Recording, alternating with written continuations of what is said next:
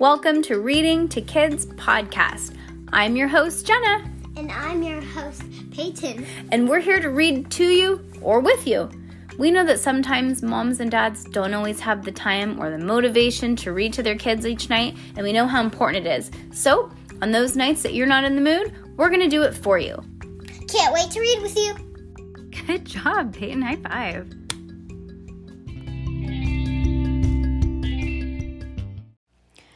The Girl in the Locked Room, Chapter 21.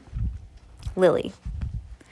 The story of the picture pictures tell begins on a on uh, this okay that doesn't make any sense. The story those pictures tell begins on a sunny morning with the promise of a picnic. Usually Aunt Nellie prepares the food, but when Lily comes downstairs, Aunt Nellie isn't in the kitchen. She doesn't set the table for breakfast. Lily doesn't smell bacon or freshly baked bread or coffee. Where's Aunt Nellie? she asks Mama. Why isn't why isn't breakfast ready? Papa's standing at the window, her back his back to her. Mama is beside him. Lily question, Lily's question startles them. They turn around and look at her as if surprised to see her. It's Nellie's day off, Papa says quickly. But today's Saturday, Lily said. Aunt Nellie's day off is on Sunday. Oh, Aunt Nellie had something important to do, Papa said. So she asked to have today and tomorrow off. Mama frowns at Papa as if she wants to say something, but she reaches for Lily's hand instead. Lily senses something between her parents, a worry that they're not sharing.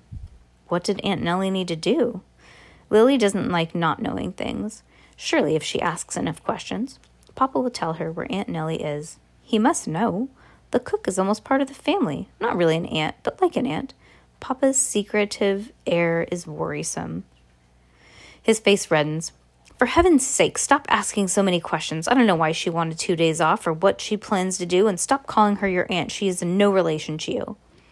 Lily draws back, shocked at his tone of voice. Papa is never cross with her. Why must he stop? Why must she stop calling her Aunt Nellie? She, she should be quiet, but she hasn't asked the most important questions. She turns to Mama this time.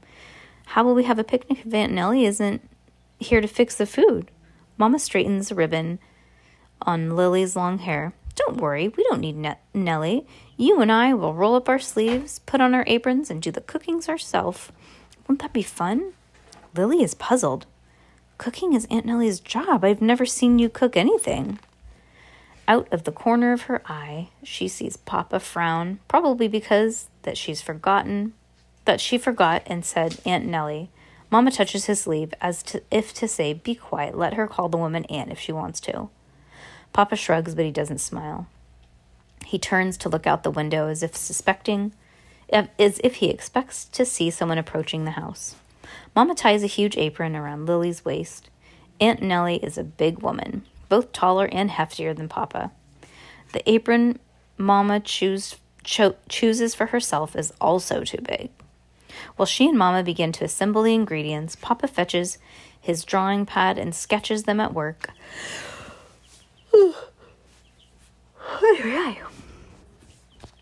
Okay. Um, neither Mama nor Lily has had much experience in the kitchen. They spill flour and sugar, a pot of melted chocolate chips over the table. Lily scoops them up with a spoon, which she licks clean. Mom drops three eggs. The yolk breaks and runs into the whites. One of the eggs has blood in it, and Lily turns away. The blood means that that was the beginning of a baby chick. Papa cleans up the egg and throws throws the mess out the back door. When they finish the cooking and the baking, Mama Mama packs a picnic basket with roast chicken, potato salad, green beans, lemonade, and a big, beautiful lopsided chocolate cake. Before they leave the house, Papa shows them the sketches that he's drawn. I'm calling these drawings amateurs in the kitchen, he says. Mama laughs. How about Cook's Day Off? Lily says, I hope Aunt Nellie comes back soon or we'll have to st- or we're going to starve to death. She notices Mama and Papa exchange another look that she can't interpret.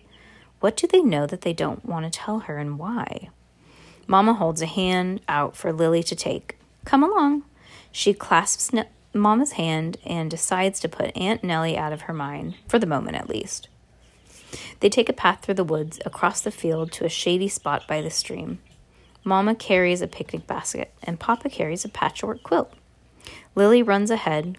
Grown ups are so slow. Bees buzz in the clover growing in the tall edges of the field. Lily sees a monarch butterfly flying ahead of her as if it's landing as if it's leading her somewhere. Under the shade of the willow tree, Mama spreads the quilt on the grass, and Lily helps her unpack the basket. She'd only she'd eaten only one of yesterday's biscuit and an apple for breakfast because she's saving her appetite for this picnic, the ch- and the chocolate, especially the chocolate cake.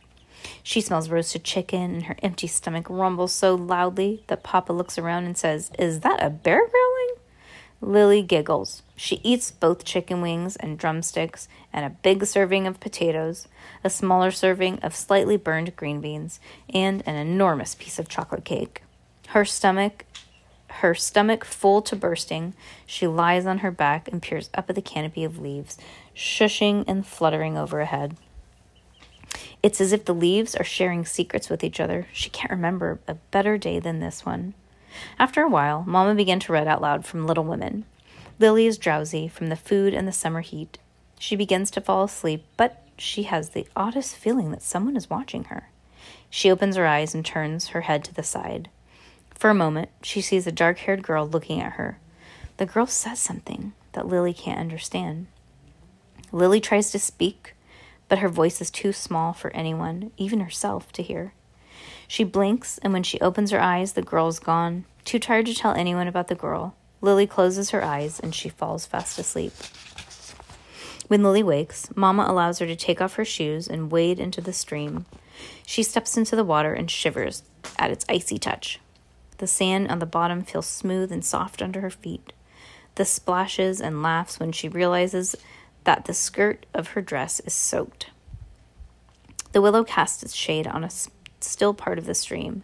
Small insects with long, skinny legs walk across the water's surface, and they move like skaters, darting quickly, quickly from here to there, leaving the faint circles behind them.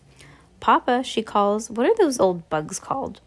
He squats down and peers at them. They're part of the Gerridae family, he tells her, but most people call them water walkers, water striders, pond skaters, and so on. Fascinating, aren't they? Lily trails her hand through the water, carrying, taking care not to disturb the jerry bugs. I wish that I could walk across the stream on tiny feet like theirs, she said. It would be so fun, wouldn't it, Papa? She watches a bird soar overhead. Flying would be fun, too. Oh, Lily, Papa smiles. Such a fanciful child you are. Mamma joins in, and Papa looks down at her. Your toes are turning blue cold, she said. You'd better come out and put your shoes on and shoes and stockings on before you catch a chill. Lily sits on the grass and spreads her wet skirt around her. It's late in the afternoon and the sun hovers like a golden ball above the treetops. The happiness she felt earlier bubbles up inside her and she smiles at a rabbit hopping across the field. Papa coughs and the rabbit freezes as if he thinks that no one will see him if he doesn't move. The, sh- the sun shines through his ears and the dye and dyes them pink.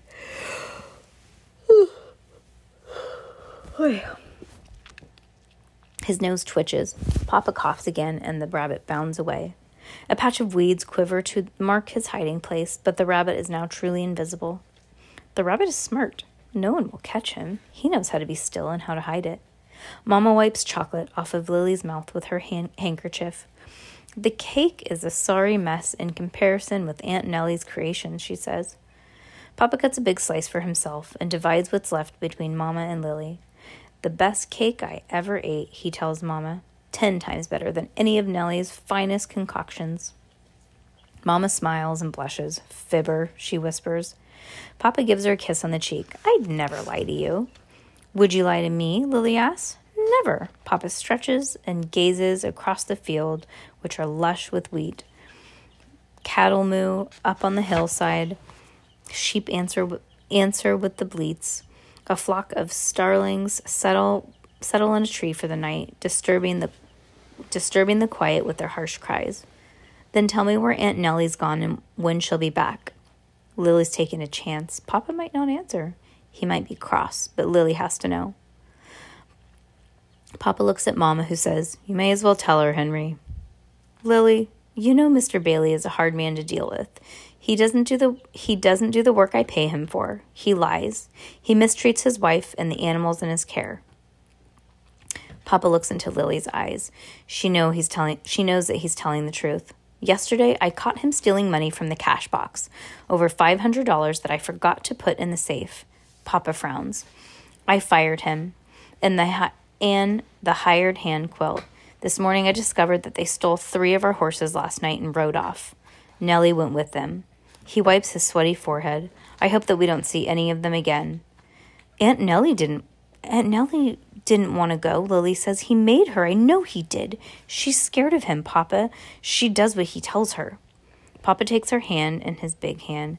He his love flows from his hand to hers and warms her. He looks at Lily as if she knows something that she isn't supposed to know.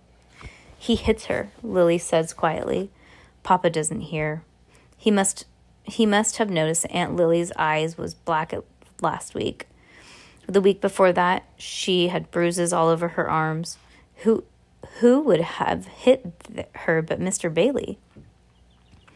With a sigh, Mama goes gets to her feet and begins to gather the picnic gather up the picnic things. Papa shakes out the quilt and Lily helps them fold it up. The sun is sinking into the bed of pink and purple clouds, and the evening air is chilly. It's time to leave the stream and the water striders behind. We should do this every weekend, Mama says. Yes, yes, let's. Lily claps her hands. She's glad to have something else to talk about. Why not every day? Papa asks. Can we start tomorrow? Papa lifts her above his head and her hair tumbles over his face. Oh, Papa, she says, I love you so. Turning to Mama, she adds, And I love you too, Mama, forever and ever and ever. By the time they come into the sight of a tall stone house on a hill, it's almost dark. The moonlight the moon lights their way across the fields and along the paths. Even damp breathing out of wait, what? Sorry, pause. The evening damp breathes out the scent of grass and wildflowers. In the woods, trees frog, tree frogs call and the distant owl hoots. Papa carries Lily up to bed. Mama helps her change into her nightgown. She and Papa kiss her goodnight and tuck her in. Lily wants to hear another chapter of Little Women, but she's too tired to keep her eyes open.